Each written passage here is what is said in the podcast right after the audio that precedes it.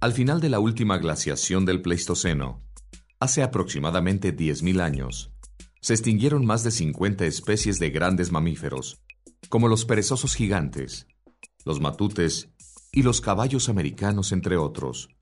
Los animales más pequeños sobrevivieron y pudieron volver a ocupar algunos de los espacios que la megafauna dejó vacíos, pero Norteamérica no volvió a recuperarse jamás.